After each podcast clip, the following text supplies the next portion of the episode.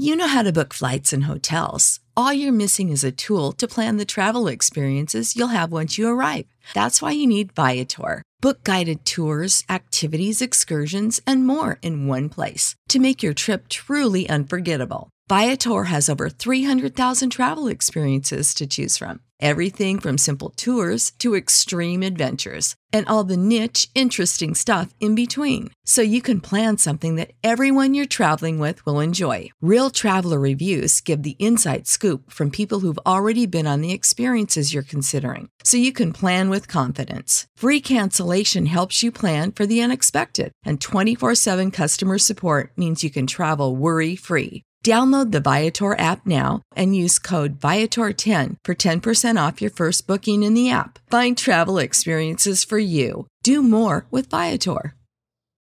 When you need mealtime inspiration, it's worth shopping Kroger, where you'll find over 30,000 mouth-watering choices that excite your inner foodie. And no matter what tasty choice you make, you'll enjoy our everyday low prices, plus extra ways to save, like digital coupons worth over $600 each week. You can also save up to $1 off per gallon at the pump with fuel points. More savings and more inspiring flavors make shopping Kroger worth it every time. Kroger, fresh for everyone. Fuel restrictions apply.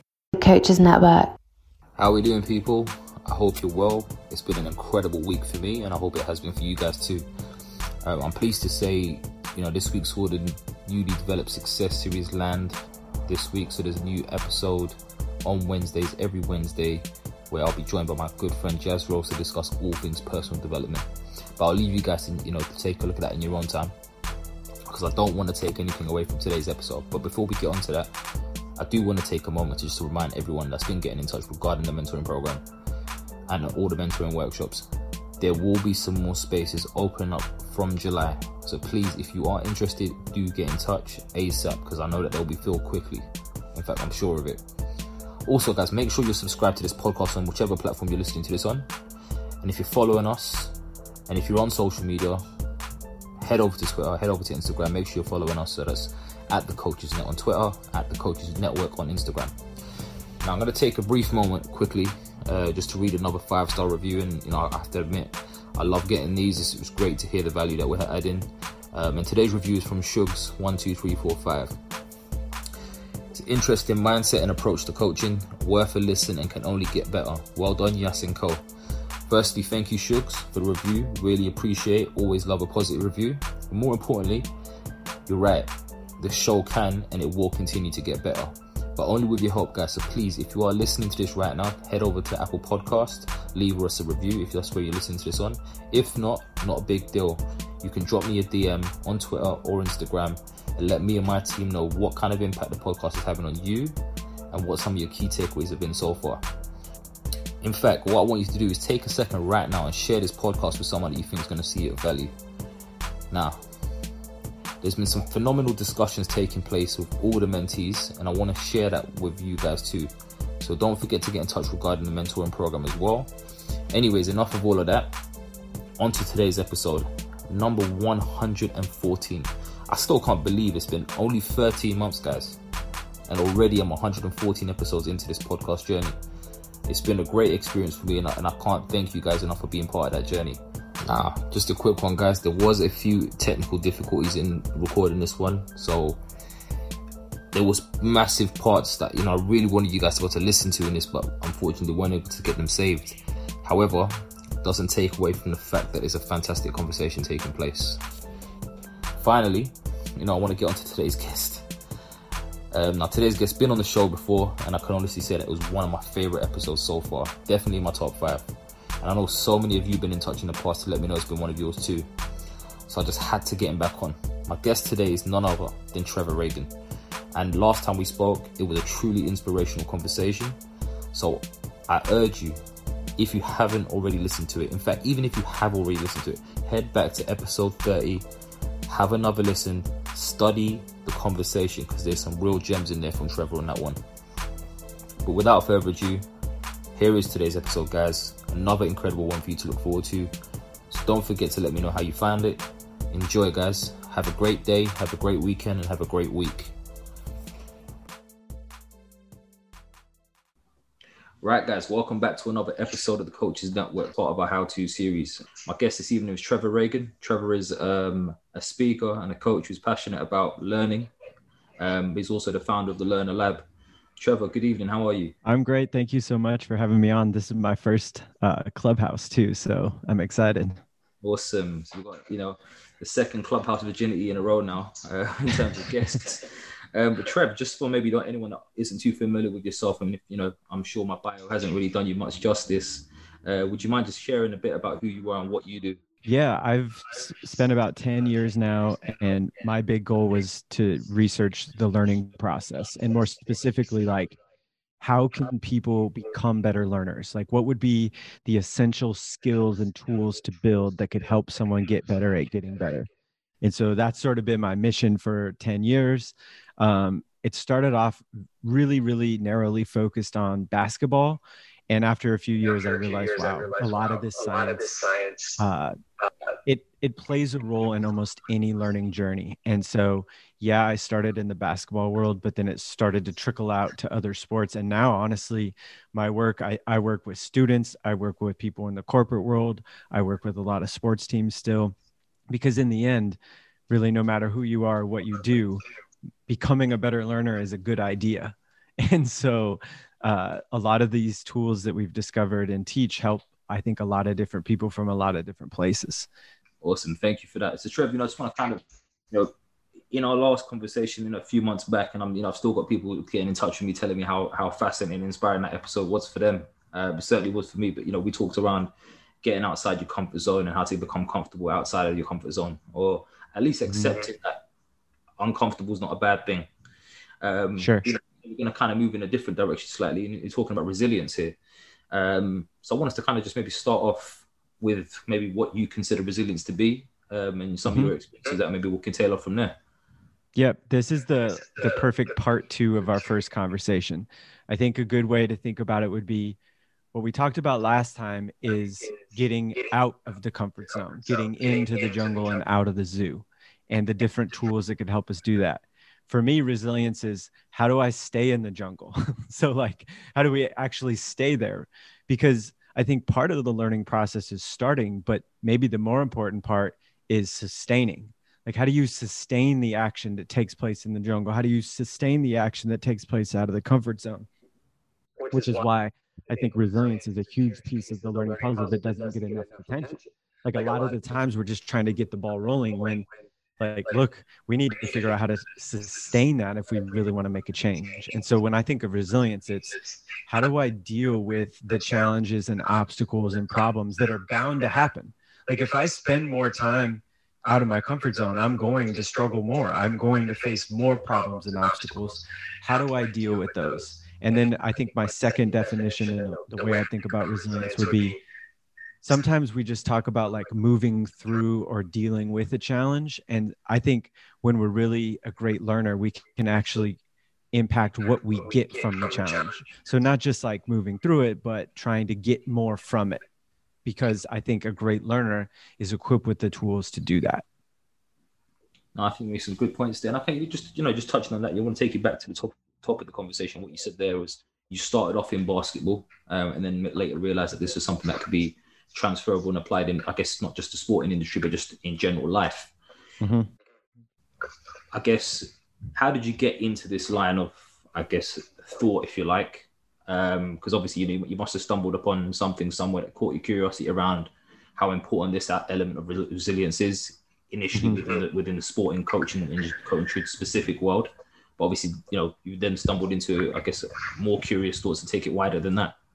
Yeah. So a lot of the stuff that I initially was looking into was in kind of like the motor learning world, which is like, here's better ways to design practice to get more from it. But what you realize is a lot of those adjustments to improve a practice make it more difficult. And it kind of slapped me in the face because I was like training these basketball players and making the practice more difficult according to the science, but they weren't like mentally equipped to deal with that. And so it was kind of like I stumbled into it, which was, yeah, we can understand the research of how to create better drills, create a better practice. But if we don't take the time to mentally prepare our athletes to deal with those challenges and struggles, they're not going to get the most from it. And so it kind of I stumbled into that by accident. And so then my journey took me to like, well, how do we mentally equip people to become better learners? Like, what are the tools to build to help them kind of extract more from the struggles that we're creating in practice? And so it was kind of by accident and kind of by just me being an idiot and not really thinking this through. And because of that, I mean, that's one of the best things that's happened to my business and just me personally is realizing like, look, it's a one two punch. It's not just about creating uh, a great practice. We have to really create great learners as well. And a lot of that is mental. And it, I think things really take off when we do not just one, not just the other. Because if you only do mental but never improve the practice, you're not going to see much change. If you only improve the practice and never do mental, you're not going to see much change. We got to do both, which is hard, but I think that's the one two punch that we're chasing. No, excellent. And just on that, then you, you talked there about the importance of that. You know, it's almost that technical versus psych stuff, isn't it? Really, in understanding, you know, like you said, the motor, the motor learning elements of it. Mm-hmm. So I'm curious now. You know, I know that you've obviously had uh, one of your biggest influences has been John Kessel and the way that he works, and you know, I, have had the opportunity to sit with John and had a conversation with him around some of his his, his ways of working. So I guess in terms of developing an environment where we're creating a more positive learning environment or, po- creating potentially more positive learning uh, opportunities for people or athletes in this case what would you say some of the key considerations are in that in that in that process? So i think john was one of the first people to get me started and he kind of pointed me towards the science and then i spent a lot of time on the road meeting the actual scientists. So i hung out with dr richard schmidt. I got lucky and got to meet him before he passed away. Um, the way I think about it would be yeah, part of it is creating a more positive environment. But the other part is just spending some time helping people that you're working with believe that they can grow. And that's sometimes missing. Like sometimes you're teaching me a skill, and deep down, I don't believe I can learn it. And without that belief that I can, I'm really not going to sustain the action required to build it. And so, part of creating a better learning environment is building the belief that change is possible and spending a lot of time on that. Uh, I think the other piece that I would consider is upgrading the way we, we talk about discomfort and tough emotions. We touched a little bit on this last time, but it's even more important when we're talking about resilience. It's like, look, if I'm stretched out of my comfort zone, it's going to cause discomfort. It's called a comfort zone for a reason. So, like, if I'm out of it, it's no longer comfortable. But the problem is, the way society talks about discomfort, we assume it's a bad thing. And so now I'm out there, I'm dealing with the challenge, uh, I'm moving through an obstacle. I feel that discomfort, and I'm trained to look at that as a negative that I might be doing something wrong. And so we spend a lot of time no matter who we're working with, helping people understand look, discomfort is human. When you're stretched out of your comfort zone, it's going to create some tough emotions. That doesn't mean you're on the wrong path, doesn't mean you're doing something wrong. That's sort of part of the game. It's not always fun to feel like that, but it's human, it's okay. So we spend a lot of time on that. The belief, the feeling, and then the, the third tool of resilience that we spend a lot of time uh, teaching is just like the ability to kind of zoom out a bit from the challenge and look for and appreciate the opportunities to grow.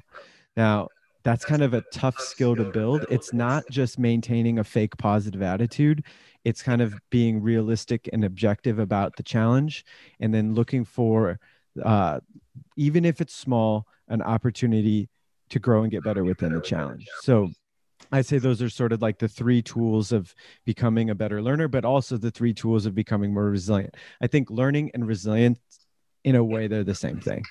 Because what is a great learner? Someone who can acquire new skills, deal with challenges, they can adapt. What is someone who's resilient? Someone who can deal with challenges and adapt. And so I think becoming a better learner is like sort of the pathway to becoming more resilient. It's the belief we can grow, the willingness to feel uncomfortable and not shame ourselves when we do feel uncomfortable. And then that skill of what we call framing, which is finding the opportunity in a challenge. And now each one of those things you could go deep. There are sub skills underneath them, but those are the like mental skills we're looking at.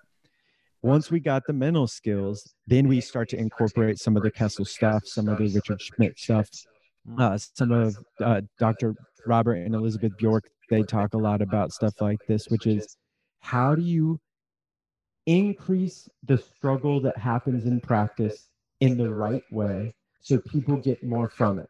There's a lot of ways to increase difficulty. There's a lot of ways to increase struggle that aren't effective, that aren't optimal, but there's a few that are super helpful. And so it's getting clear on what those are and starting to ratchet up the struggle, ratchet up the difficulty, and that will improve improve the uh, qu- the quality of the practice. But only after we've established those three like mental skills. Mm. No, definitely. You make some great points. Then I think what kind of bring us back to something that we touched on in the last conversation around maybe the idea of unopposed versus opposed practice. And I know you know we use the analogy of the the jungle tiger versus the zoo tiger, mm-hmm. uh, where the zoo tiger is almost trained in a particular way to do certain things on repetition, which is not necessarily a bad thing unless we're looking to, I guess, hone in on certain specific skills, if you like. Yep. Um, as opposed to the jungle tiger, who's, who's, who's a bit more in a, a randomized environment, if you like. Um, yep. yeah, I guess kind of off the back of that, then, and just linking into what you've just said there, what would you say are some of the key uh, components of creating practice which does help athletes in terms of, I guess, developing those mm-hmm. those things that you just talked about there. And just the yep. second, second point to that, oh, sorry, is you talked there about the, I guess, the comparisons and similarities between learning and resilience. Mm-hmm whilst you said they're very similar, um, would you not say that one requires, uh, or learning more specifically, requires an element of reflection, which resilience may not necessarily require, if that makes sense? I would say they both do because I think learning absolutely requires reflection. Like if you just experience something and you're not really focused on it, we know that you're not going to get much out of it. That's one problem with making practice too easy and predictable is my brain can kind of slip into autopilot and my attention and focus isn't really on the action. And that's what happens when it becomes too easy and repetitive. Uh, imagine if you had like flashcards and we all used to study with flashcards. If you never shuffle the order, we've all been there where you start to know what's coming next. And so your brain is kind of an autopilot. You've memorized the order, it's not hard. If you simply shuffled the flashcards every time, you no longer can predict what's coming next. It's a bit more difficult and it engages your brain in a different way. So that's a little bit more struggle, but it creates more focus. And therefore, I'm going to see more retention from that strategy than not shuffling. Now, the, the, the catch 22, the difficult, or I guess the trap here is, well, it's easier to not shuffle. It feels better to not shuffle. I get more right if I don't shuffle, but if I'm really trying to retain the information, I should shuffle. And that's the problem. Like that's the the trap with all of this stuff is well, if the goal is just to look good and feel good, there's one type of practice that will really help us look good and feel good in the moment. But that's not the best style of practice. We're trying to retain the information. And I guess Kessel talks about like transfer, which is if I see progress in practice, it needs to show up in the game. And if it doesn't, that's low transfer. And so the ways to increase transfer are to make the practice a bit more difficult because it creates and engages my brain in a different way. Reflection is the same. If I experience something and never think about it again, without the reflection, I'm not going to grow as much as I could. So, a good way to engage our focus is by making the practice a bit more difficult. And then a good way to really enhance what we get from the situation. And I, I still think that plays a role in, in resilience as well is reflecting on it. So just on that, then you know, you talk there about you know, I love the analogy by the way around the the flashcards and looking at it from that perspective. But would you then say that? How, I guess what what what frequency do we start to look at these flashcards and make make those adjustments essentially? Because uh, you know, at some stage, we do want to increase the, the, the, I guess the, the depth of the, the knowledge or depth of the learning. Um, I guess that's being t- un- undertaken but at, how do we gauge for ourselves and maybe essentially how soon we should maybe turn the dial up if that makes sense it's probably sooner than you think there's no really concrete rule, but it's sooner than you think because we're going to want to just stay in the no shuffle mode. Mm. But the sooner we get to shuffle mode, the better. It's just like if you were about to give a TED talk and you had three months to practice, of course, you're going to spend some of that time alone and you're going to have notes and you're going to go through your talk. But I would say the sooner you're doing it without notes in front of other people, the better that practice is going to be. Now, I'm not saying your very first rep has to be in front of people with no notes, but I think the sooner we get to more game like, the better if you're trying to prepare for the TED Talk. And then you use the same logic for really any skill. Of course, we got to spend time helping people get the feel for something. What does it look like? What does it feel like? And once we know that, we can start to make it a little more game like. This doesn't mean we just throw them out into the wild and hope for the best, but we start to ratchet it up. And what we're trying to do is identify the variables we have to deal with when we're actually executing the skill. So if you're giving a TED talk, one, you don't have notes. Two, you have to do it on the first try. They don't let you do 19 and then do the next, like the 20th is the recorded one. It's like one and it's recorded and there are people watching. So, okay, those are three variables. Now, how could you take those three variables and improve the quality of practice? Well, one is get rid of the notes as soon as you can. Two, practice in front of people, even even if it's friends or family, that'll be good. And then the the key, the other one we haven't mentioned today is spacing. So sometimes when we're trying to practice something, we we don't allow our brain to forget it. And so without spacing, again, I can slip into autopilot. And I did this. This is I screwed up my TED Talk practice about a year ago doing this because I would run through it and make a mistake and then immediately give the talk again and without the spacing of course i did it perfectly the second time. because like the the mistake was fresh on my mind. I corrected it i did it but it was like false progress. Actually a better way to practice would be i give the talk i identify a mistake i wait an hour and give it again. That's going to require more attention and more focus and that's going to be more difficult but if i can nail it then it's much better I think no, you make a great point there, and I, I, definitely see what you mean in terms of, I guess, the focus element because you are going to have to maybe laser laser focus in a bit more on that, having kind of gone away from mm-hmm. coming back. So I guess a couple of things I've got off the back of that. Then, firstly, what type of questions might we as coaches start to ask? So you know, in in the in, you know in my sport with a lot of the players I work with, I don't really believe in the idea of unopposed practice unless it's got context. Um, so what I mean by that, as an example, so obviously I'm working in football, aka soccer um, hmm. if I've got a player who's picked up the ball in the I don't know the midfield third and he plays it out to the wide wide right, and then the player's looking to run down now, I can just set a practice up where that simply happens without any of the potential variables which might exist within it and get them to mm-hmm. work a pattern if you like. Um, but obviously, once the pattern is now affected with the variables, i.e., extra opposition players and whatnot, the whole context changes. Um, yeah. So for me, I, I kind of like to use as you and as you almost use a dial, turn the pressure up. I might put yep. the players in there straight away. I might have them unopposed and just a static, if you like, just so that they've got a visual to, of what they're working around.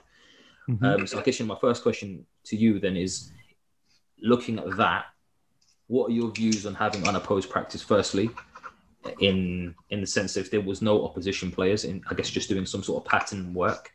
Mm-hmm. Um, my personal view is that I'm not I'm not against it, but I think it needs to have context when it is used. So yep. it case of right, that player who starts on the ball, I want you to play it out in this way because in theory we're looking at a player in this position three yards ahead of you, which is in, which is now provoking you to do that, if that makes sense, and having those cues to kind of work off. So if they're not yep. in front of them, they can at least start to visualize that.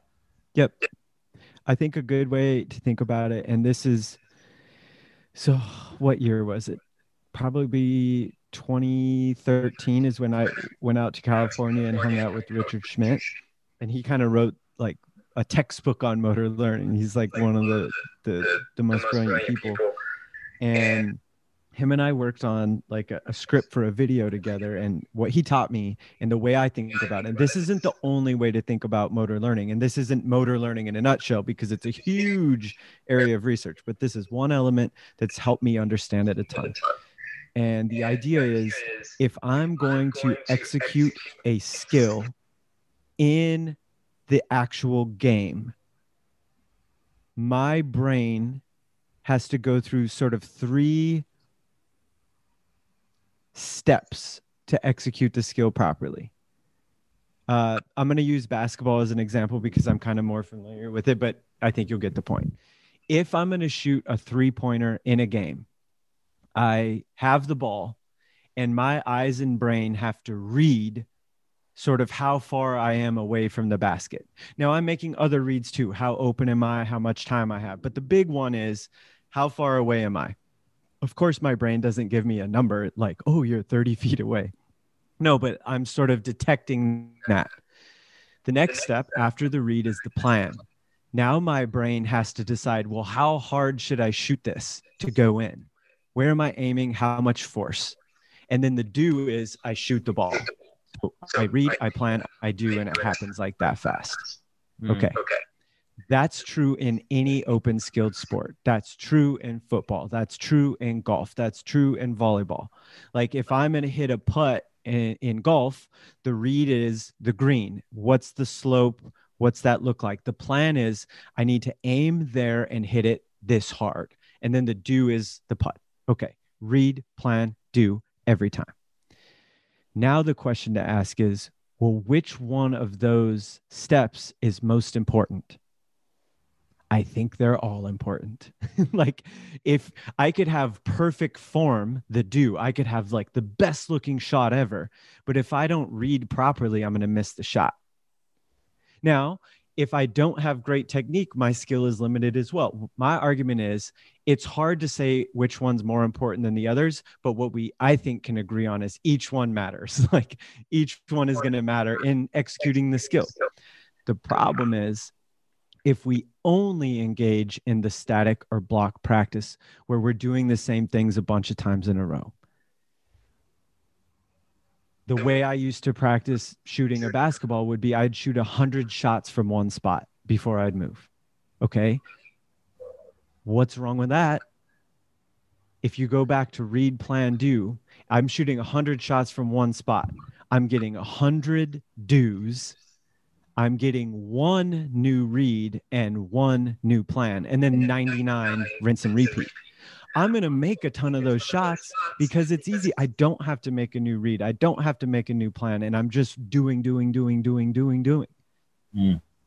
The problem is, I need to be good at reading and planning if I want to be good at shooting a ball in the game.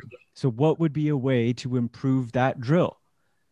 I could just move two feet one way or the other. As soon as I move even a little bit, it takes my brain out of autopilot. I have to make a new read, a new plan, and a new do. So I could still be focused on my technique.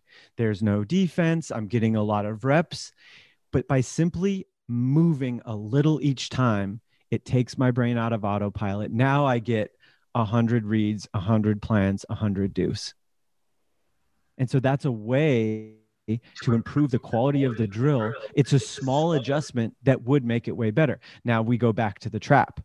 If I don't move, I will probably make more out of the 100 than if I do move. Mm. And that goes back to the question Is the goal to look good right now and make more out of the 100, or is the goal to be better prepared to make a three point shot on Friday night when the scoreboard's on? And that's the tough part. That's the tough part. Definitely. I'm just going to take a moment just to, um, guys in the audience, you know, just to uh, refresh the room a little bit. We've got um, Trevor Ragan with me today, uh, live edition of the Coaches Network podcast. Follow the follow the discussion. You know, use the hashtag uh, the Coaches Network podcast on Twitter. Uh, join in the discussion. Get some questions going. Um, there'll be an opportunity for people to ask questions at the back end of this. Um, but definitely stay tuned in. Some fascinating stuff to come, I'm sure. Uh, Trevor's great, and if you haven't uh, already tuned into the first episode with Trevor, that's episode 30 that you can find on all major platforms. Uh, the link would be in my bio on the Instagram, which you can obviously pull off my profile.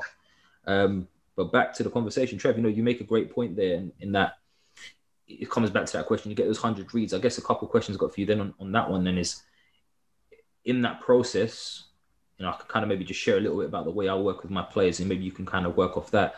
Uh-huh. Is I've co- from when I first started coaching, maybe about just over ten years ago, I've gone from being a coach who's very uh, directive around what I wanted to see and how I wanted to. I probably did a lot of that block practice stuff to now. I've kind of shifted maybe mm-hmm. right over to the other end of the spectrum, and it's you know it's, it's still play, I still consider it being player centered, but um, it's not completely. Yeah. Um, so for me, it's, mm-hmm. it's still heavily coach led or maybe uh, inter led, if you like, um, mm-hmm. or dual led, however you wish to view it. But essentially, where I've gone with it now is I'm now getting to the point I'm just asking questions. Yep. I'm really getting really getting my athletes or my players to really think about right, what is it that you what is it that you're experiencing in each of these moments? So, you know, it kind of I guess sinks in well with some of this bit that used to go on about in terms of reading. But I'm, yeah. I'm, I'm, more curious, right? What are you reading in each situation? Yeah. Now, it, what would be some of the questions that you potentially be asking your athletes? So some of the ones just to kind of give you, uh, I guess, a bit more context around what I would do is not just paying attention to the environment in terms of who's around, where are you, how far, uh, mm-hmm. I guess, state of the game, what time of the game might we be, I guess, trying to refer to if it is a training context or if it is yep. a, a context, but also I, I may be trying to go one deeper and get them to be more attuned with how they're actually feeling in yep. the moment, um, both from a physiological perspective, but from a, I guess, psych and you know emotional perspective. Mm-hmm. So, you know, what are your thoughts on that? Firstly, and in a where, yeah, let's go for it. yeah, yeah, yeah. So, reading is so complex because it's like everything is reading. Now, what you're talking about is kind of the decision making under the reading. So it's like, okay, if I shoot a shot, it's like, well, was I open? So in that case, it would be reading the defenders and the location and understanding the the scenario. The the reading I was just talking about is like the sort of subconscious calculation that's happening in my brain of like, how do I Introducing Wondersuite from Bluehost.com, the tool that makes WordPress wonderful for everyone. Website creation is hard, but now with Bluehost, you can answer a few simple questions about your business and goals, and the Wondersuite tools will automatically lay out your WordPress website or store in minutes. Seriously. From there, you can customize your design, pick your brand colors, and add blocks. No custom theme or coding required. You'll get content suggestions that you can keep or revise, and with Yoast SEO built in, we automatically help you get found in search engines. From step by step guidance to suggested plugins to an AI powered help bot, our built in tools make WordPress wonderful for everyone. Whether you're a beginner or a pro, you can join over 2 million Bluehost users. Go to bluehost.com slash wondersuite. That's bluehost.com slash wondersuite. When you need mealtime inspiration, it's worth shopping Kroger, where you'll find over 30,000 mouthwatering choices that excite your inner foodie. And no matter what tasty choice you make, you'll enjoy our everyday low prices, plus extra ways to save, like digital coupons worth over $600 each week. You can also save up to $1 off per gallon at the pump with fuel points. More savings and more inspiring flavors make shopping Kroger worth it every time. Kroger, fresh for everyone. Fuel restrictions apply how do I execute the skill so this shot goes in? Um, so like that, there's really not too many questions to ask. You can't just be like, "Hey, what did you read there?" And the output is like, "Oh, I thought I was 20 feet away, but it was actually 18." It's like, nah. like, of course, there's no questions asked there. I like the questions you're asking because you're creating more understanding of the context, the situation, the decisions that we're making, and why we made those decisions. Like those are all great questions for sure, because you're just like increasing the depth and understanding of the the the strategy or the, whatever decision it was that we made.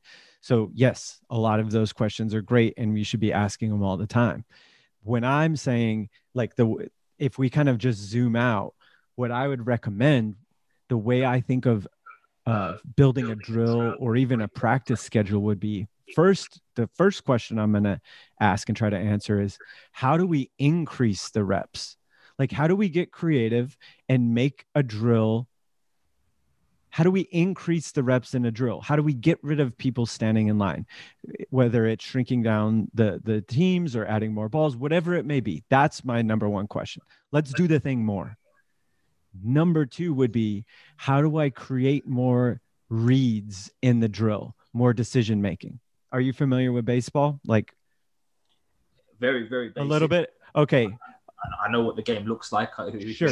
So so every at every level of baseball, the warm up is the same, like taking infield. So the coach gets the team out there, and then the coach will hit a ball to the third baseman, then the shortstop, then the second, then first, then left, then center, then right. And we go through every time. Same order every time. Okay. What would make that drill better? Uh, first and foremost, maybe change the order. Boom. Uh, yeah, but it's beyond that. Maybe maybe the type of type of hit that's being uh, played in. So rather than it just Yeah. being direct, maybe through the ball, it might be slightly up, slightly lower, or, or whatever. Just putting For some sure. As as much as possible. and think that might seem like a small adjustment, but think of the power of this. If the coach randomizes the order and just doesn't tell you, because the way we do it now, we tell you it's like, here you go, shortstop, boom. What if I just don't tell you? Now think about what happens. The old way, if I'm playing third base and you hit me a grounder, I know that you're not going to hit me another ball for like eight more rounds. Like I know that. This way, I have to watch every swing. Every player has to watch every swing and read it off the bat because it might be coming to me. And that's more like a game. The old way, I watch one swing and I don't really care for the other eight. And so, look, that's uh, like the smallest of adjustments. Every player is still getting the same amount of warm up reps, they still get their three, but just adding the unpredictability actually makes that drill way better because now every player is engaged in every swing, which is more like the game. And so that's like a lot of these things that I'm talking about. This doesn't require a total revamp of the drills and practices that we already use. It just requires a bit of creativity to adjust them in a way that would make them a bit better. Adding more unpredictability in the right way makes most drills better. So just on that, then you know, you talk about adding that uh, unpredictability. Um, where do you want to kind of aim our sweet spot? Shall we say? Oh, is it down the complete random or slightly variable? Because obviously, we want to move away from the constant uh, element, but we want to kind of keep it as random and unpredictable as possible. But in doing that, I guess I can give you an example. And coming back to some of the work I've done, I might have a, a an exercise where you know the, the players within it might be working for 90 seconds and that might be the, the, the overall the structure of the practice shall we say um, however Yep. Depending on what's happened within those 90 seconds could dictate different outcomes it could it, it could be that if they haven't achieved certain amount of outcomes that that, that 90 seconds goes beyond um, if they do achieve Sure. certain outcomes the 90 seconds can be cut short um, but obviously i've planned it in a way where if whatever it's going to take for them to maybe cut the 90 seconds short will also maybe cause the intensity that they're working at to go higher, if that makes sense. Yep. So I guess That's- from that perspective, we know what we what we trying to I guess hit on in terms of the sweet spot. So the way I think about it is this there's a lot of ways to make practice harder. There's a lot of ways to increase struggle. There's a lot of ways to increase pressure and unpredictability. You see this a lot in the basketball world, and I call it fake hard. So, like, if you go on Instagram and watch how people practice basketball, they have all sorts of like toys. They're doing these ridiculous stunts that like look cool. It's like really hard. They're like blindfolded, dribbling a tennis ball, and like have a hula hoop around their waist or something. It's like, okay, that's hard, but that's fake hard. I don't have to have a tennis ball when I play basketball. I don't have to be blindfolded when I play basketball. I don't have to have a hula hoop around my, my waist when I play basketball. So my thing is add or use the real life variables to make the thing more difficult. Use those. So what you're doing is brilliant. In the game, there's pressure. And so adding that time element is increasing pressure. That's good.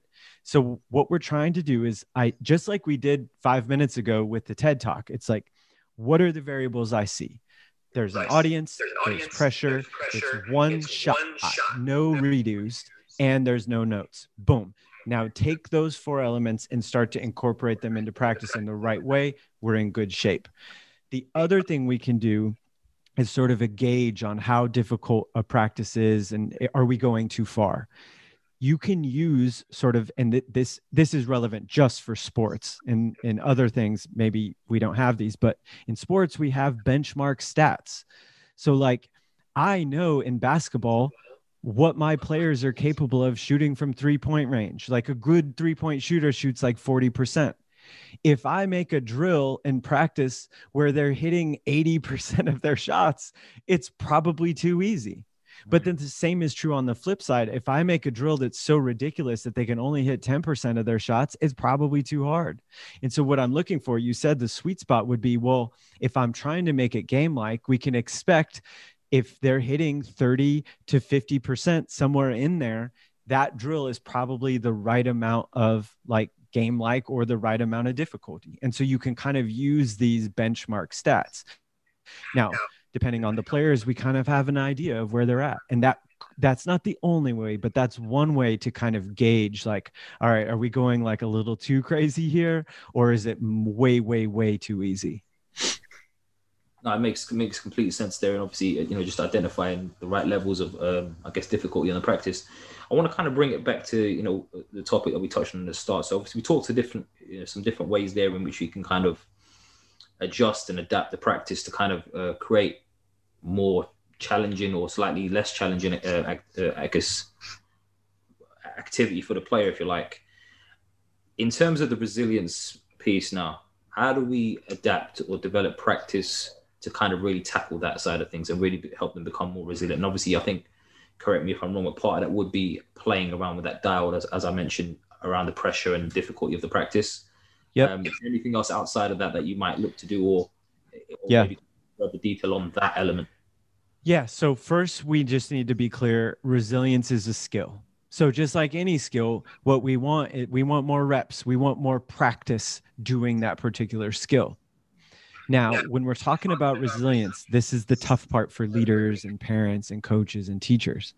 Uh, here's a good way to think about it I'm squatting, and my goal is to do 12 squats, and you're spotting me and I do four squats. And on the fifth, it gets kind of hard. And you go, Oh, Trev, I got you. Let me do the last eight for you. And you hop in and do eight for me. Mm. Would you ever do that in the weight room? Of course, we wouldn't do that because we know it's like, yo, those eight squats where it's a bit more difficult, those are the ones that matter. Like, those are the good ones. Mm-hmm. And you would never jump in and do them for me. Yet we do that all the time when it comes to learning. We solve people's problems for them. We remove them from the struggle. Now, I'm not just saying, let me like hang. If you're spotting me, you're going to probably be encouraging me and cheering me, me on. And you might have to help me a little bit on the last couple reps, of course, but you would never rob me of the reps. And so that's a good way to think about like resilience and, and building the resilience in our athletes is like, look, cheer for me, support me, but don't rob me of my reps problem solving is a skill. Bouncing back from a setback is a skill. And the only way to get good at a skill is to do it. But I can't become a good problem solver if you solve every problem for me. And I can't get good at bouncing back from a setback if I'm never allowed to struggle and fail. So, step one with all of this is just acknowledging the fact that resilience is a skill and to get good at it i got to practice it. This doesn't mean we just like let our players go struggle and we don't assist. Of course not. We can coach we can support and we can like encourage them through the challenge but we can't just remove them from every challenge they face. So i think about that a lot not robbing people of reps. After that i think it goes back to like the three skills we identified at the very start of this conversation. First the belief helping them understand Look, if it's a skill, you can get better. Period. End of sentence. We would spend a lot of time on that. We'd spend a lot of time on the discomfort stuff, helping them understand it's okay. And that might seem like a small adjustment, but it might be one of the most important things we can do to become more resilient. Because think about the old way of thinking about tough emotions. I'm trained to think that they're a negative thing. You create a difficult practice. You tell me I have to get rid of my notes. I'm giving my TED talk with no notes and it makes me feel weird. And I assume, oh, I feel weird. I must be doing something wrong. Give me the notes back. But if you take the time to help me understand that feeling weird is human, that that's just a sign I'm out of my comfort zone, I start to give those tough emotions less attention and power. They don't go away, but I just understand that it's okay to feel them. So now you get rid of my notes. I'm feeling a bit nervous. And now I go, Of course I feel nervous. He got rid of my notes. That is a huge, huge difference than, Oh crap, I'm nervous. I better get the notes back and then the, the third one, that's where we need to ask better questions, the framing stuff.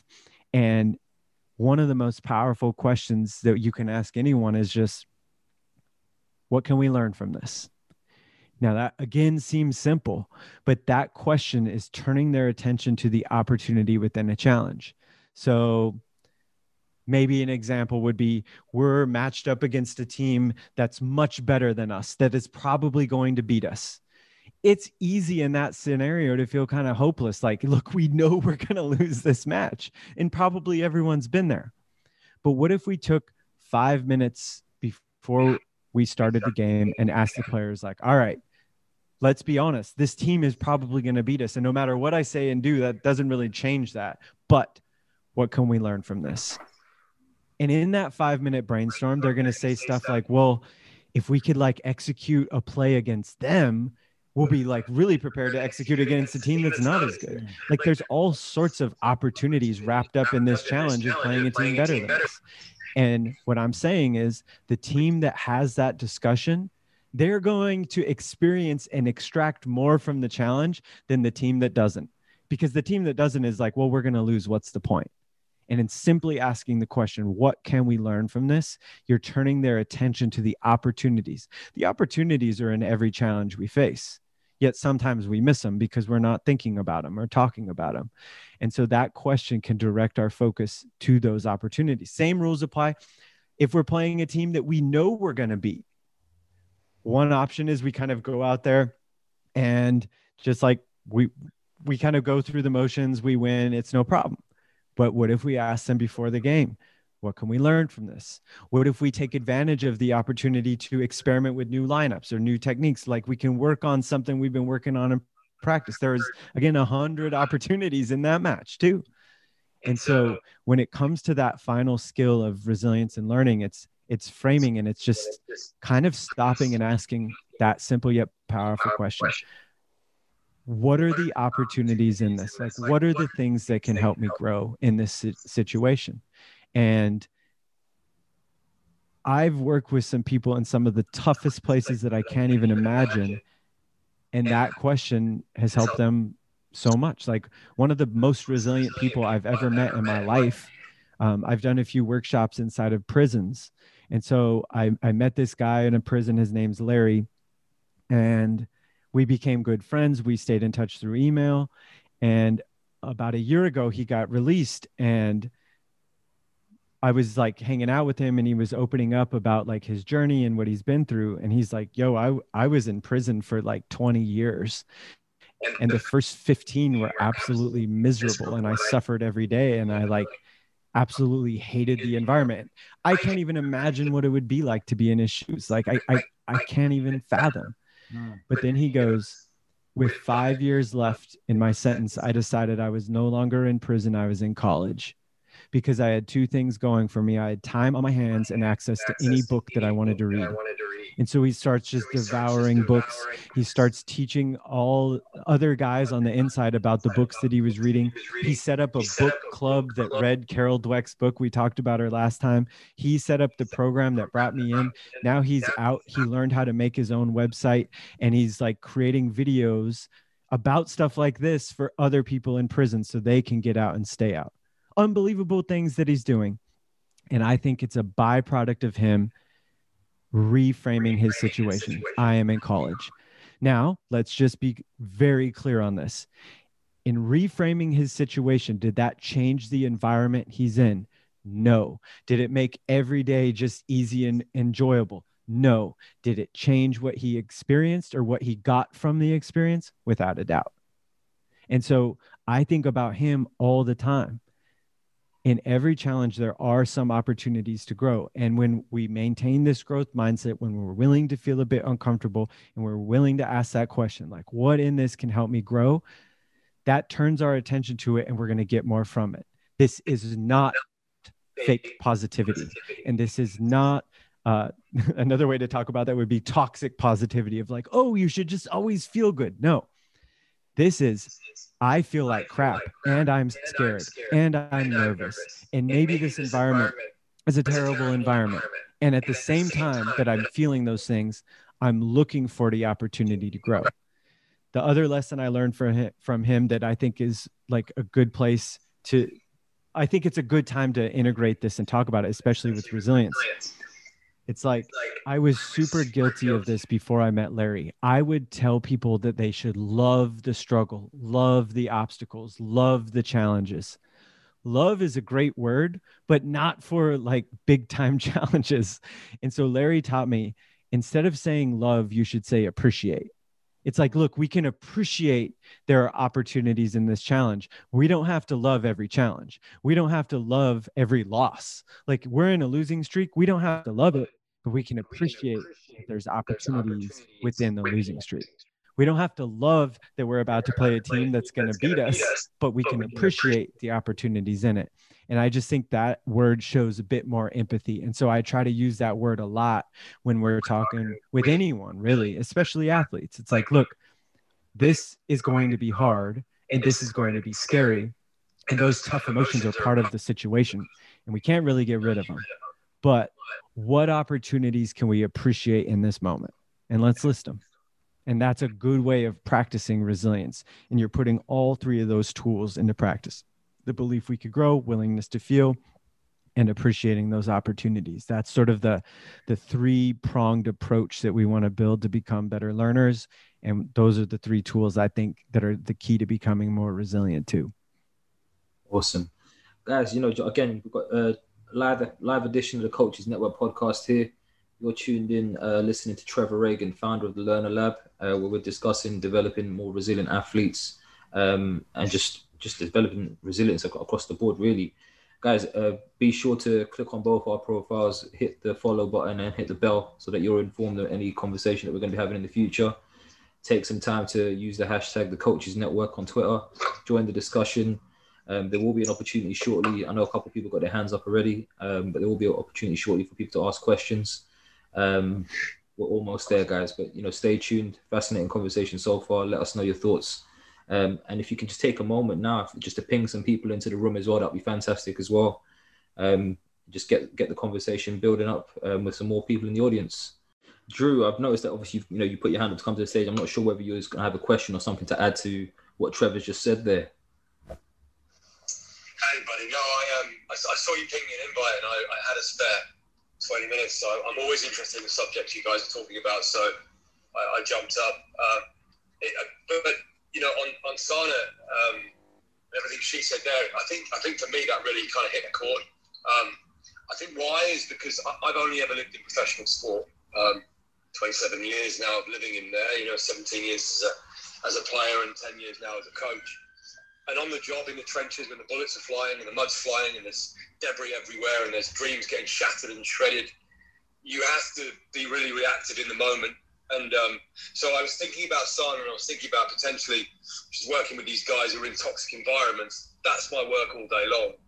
Um, completely toxic environments, finding solutions in the moment within 24 hours of a game, having to speak to guys while they're flying to games, while they're in a hotel, two hours before a game, sometimes an hour before kickoff when they'll call me from the toilet, from the toilets in the locker room. Um, shit, man, I've just been told this by the coach. He said, whatever, whatever you're doing today, don't make this run. That costs us points. You've got to, okay, okay, okay, breathe, breathe, breathe. What are you to do? Uh, well, I, I said, fuck him. Fuck him and fuck him. Like, you only have your gut instinct. You don't want to be on that bed tonight at home having sold out on yourself. And, and you have to go and back yourself. So if he's telling you he doesn't want you receiving the ball there, ignore it Go and get the ball there if that's your instinct. when you make it happen in that area and you create, which you will, because that's who you are, you will get a clap and a wolf whistle from the touchline, a thumbs up, and you're told you're brilliant. Because I lived that for 16 years until I walked into rehab. Every time I listened to my instinct, one of the best players on the pitch. Every time I didn't, I'm drowning. So, you know, it's really interesting, and, and I swear a little bit, but I, I live in the trenches every day. The environments in the main are very toxic at the pro level. In the main, um, 90 plus percent of them, because fear fear runs amok. Um, fear fear to performance and creativity is what cancer is to the body. It's it's it's it, it gets into the system and it slowly eats away uh, players' instincts. Um, so people are saying, well, these guys are, and I'm talking about multimillionaire footballers. Why aren't these guys resilient? Well, what's resilience? They weren't emotionally and spiritually prepared for the war that was coming when they were coming through the system 10 to 18, 19. Their talent's there, their talent's there, their talent's there. You're coming up through the ranks, your talent's there. And all of a sudden you make the grade. Well, now, now the heat gets turned up because now pressure's on the line jobs are on the line, money's on the line, big money. When there's money, there's more pressure. Where there's more pressure, there's more fear. So, yeah, it, it's creating resilience for these guys. What I see missing day in, day out, and the coaches are all missing it because a lot of the coaches are my friends. They're ex-players with decorated careers who have all the licenses and badges. They don't know how to create emotionally and spiritually resilient human beings. Um, and, and, it touches on a lot of what Trevor was saying. Um, but but yeah, I, for me, that's my my aim is to create spiritually and emotionally uh, resilient human beings. What a spiritually, emotionally, what a spiritually resilient athlete would look like, or human being, would be using great words like acceptance and letting go and surrender and powerlessness, which in, in, in, professional sport, and look, I was an alpha male, six foot three, 90 kilogram assassin paid to go and beat people up. Um, but when I started word, learning words like surrender and powerlessness and letting go, that was very alien to me. But they're life changing words at the highest level because you're able then to, to just accept people on people's terms. You accept it. You, you learn to accept the sickness inside your leaders and the coaches and have compassion and empathy, and, and that takes you to an incredible place. So I'm going to finish, but yeah, Sana really triggered that. And, um, yeah, spiritual and emotional resilience. Uh, thank you for that, Jude. I really appreciate that. Thank you for you know chiming in with that, and you know we'll touch back on I guess the conversation we're going to be taking place next week as well. Um, yeah, I, apologize. I apologize. I'm going to jump off now, mate. I'm really sorry because I, I, I swear I live in the trenches. So the guys, drugs, and swearing is. I think if, if people can really realise what's going on at the, at the, top level, I think it's really going to help a lot of parents because I'm working with the parents and kids on, on schooling them and getting them ready for the pro game. So um, yeah, I apologize if, if I swear or I I talk about this stuff, but I, I live in there all day. But have a great evening. No problem. Cheers for that, Drew. Um, Nick, question from you, Nick. Nick, thank you for coming to the stage. What's your question? Evening, yes. Thanks for having me out, mate. Um, evening, Trevor. Um, great listen so far, mate. Um, what's what's really interesting me is, is again, it's something that, that Sana um, started to talk about was the environment. Um, and coming from a coaching background, um, really interests me in our how I, as a coach, do I create the the optimum environment to to sort of develop and um, almost recreate that resilience that we've been talking about. So, if the environment is so safe, uh, yeah, fine. We want we want players to be able to make mistakes and learn from their mistakes. If it's that relaxed and that welcoming and that warm is resilience really being learned there. Like, uh, like Drew was talking about that, that sort of fear of the fear itself is totally removed. So is resilience really being learned? So that's a bit of open-ended question, really. But from a coach's point of view, not not so much from a player's point of view, but from a coach's point of view, how do you go about recreating or creating an environment that's that's going to give you them optimum levels of returns in resilience, I suppose. Yep. So when I feel safe, I'm more likely to make an attempt. I'm more likely to speak up. I'm actually more likely to have a tough conversation. And so, like, when we say safety, that doesn't mean soft and doesn't mean problem free. Yeah, so I'm, I'm, sort of looking at it with uh, from from sort of two angles really. So being a being a coach and being a head coach, so I'm trying to manage the players as well as the coaches Um, and it's a bit of a tough juggling act that we're trying to find the right balance where want it to be a safe environment and it should be a safe environment and encouraging, but I want them to be stretched. I want it to be resilient, especially at, at, at the top level that we're working at. Mm-hmm. And again, it's, that, it's playing that balancing act um, and trying to trying to communicate that with my staff in a mm-hmm. sense that um, you get staff that may be a bit gung ho and want to take that resilience building a bit too far.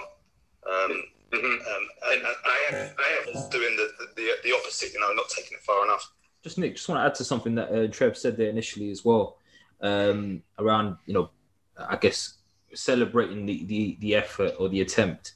I think you can maybe go one a, a little bit further, and it'd be interesting to get your views on this as well, Trevor. In, in maybe being a bit more specific with the feedback. So yes, celebrate the attempt, but maybe draw on something that you can maybe pull on as as a as a positive from the attempt. So as an example, you know, if, if someone's taken a shot, you know, praise them for the bit that they've done well. So that could be, you know, the way that they've maybe held the defender off, or the maybe the way they've shifted the ball to actually get the strike off, or maybe the, the strike itself hasn't been clean enough. But praise them on the bits that have actually gone well, and that gives them something yeah. something to refer back to as well. Yeah, I totally agree. I think the um, the power of that sort of positive reinforcement um, is a is a bit of a signal to, to, to the wider group as well. But yeah. I think it only takes for that positive reinforcement to be given to one person, and the rest of the squad or team, their ears prick up and think, well, we want to be praised as well, well because yeah. we all do, isn't um, and I think that positive is, is powerful, yeah. Yeah, and I think the praise it sends a signal to everyone about the values of the group. So essentially, when you praise something, you're saying, This matters here. Only praising performance, that can be a dangerous signal. If I pick up on that signal, I might stop trying. Now, thank you, Nick, for coming to the stage with a question. Um, guys, just uh, you know, as we look to kind of round up, um, first of all, you know, thank you to my guest this evening. Uh, Trevor, it's been fascinating conversation again, as ever. Um, I'm sure there'll be plenty of listeners wanting to kind of pull in, maybe ask you some more questions. So, guys, just on that note, um, hit hit both our profiles, hit the follow button, hit the bell, um, so you can be informed when we're going to have future discussions, uh, both together or, or separately. Um, head over to our Instagrams and Twitters to follow us. And uh, Trevor, I'm not sure if you're on Instagram, but um, guys, definitely head over, follow us. Um, follow the Coaches Network podcast. You know, use the hashtag the Coaches Network podcast on Twitter. Join the discussion. Um, I'm not sure if anyone else has got a question, um, but I've just received a message from my wife Trev. Um, she said that you're you you were absolutely amazing tonight, uh, and that's your first episode as well, episode 30. For anyone that's interested in uh, following that up uh, Coaches Network podcasts on all major platforms. Uh, you can click on my profile, go to my Instagram, you'll find the link in the bio there. Um, it's one last, I guess, call out if anyone's got any questions for Trevor before we before we finish off.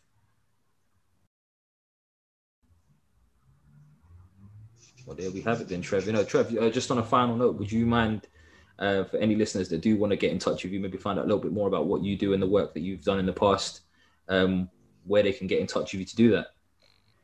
Yep. Go to the thelearnerlab.com. I think our videos are good and it does a good job of kind of rounding out that element that we touched on today about the tough emotions.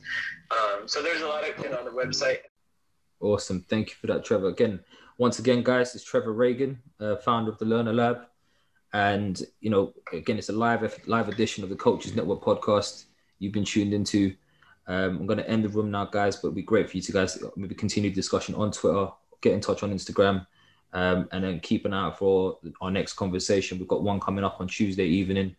Um, but head over to the Twitter and Instagram and find out more about that. Trevor, thank you again for your time this evening. Really appreciate it. Thank you for being with us. Take care.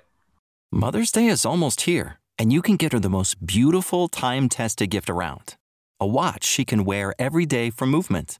Whether mom's into classic dress watches, rare and refined ceramics, or tried and true bestsellers, Movement has something she'll love. And right now, you can save big on the best Mother's Day gift ever with up to 50% off site wide during Movement's Mother's Day sale at MVMT.com. Again, that's up to 50% off at MVMT.com. Support for this podcast and the following message come from Corient. Corient provides wealth management services centered around you. They focus on exceeding your expectations and simplifying your life. Corient has been helping high achievers just like you enjoy their lives more fully, preserve their wealth, and provide for the people, causes, and communities they care about. As one of the largest integrated fee only registered investment advisors in the U.S., Corient has deeply experienced teams in 23 strategic locations. Corient has extensive knowledge spanning the full spectrum of planning investing, lending, and money management disciplines. Leverage Corient's exclusive network of experts to craft custom solutions designed to help you reach your financial goals, no matter how complex they may be. Real wealth requires real solutions. For more information, connect with a wealth advisor today at corient.com. That's C O R I E N T.com. Corient.com.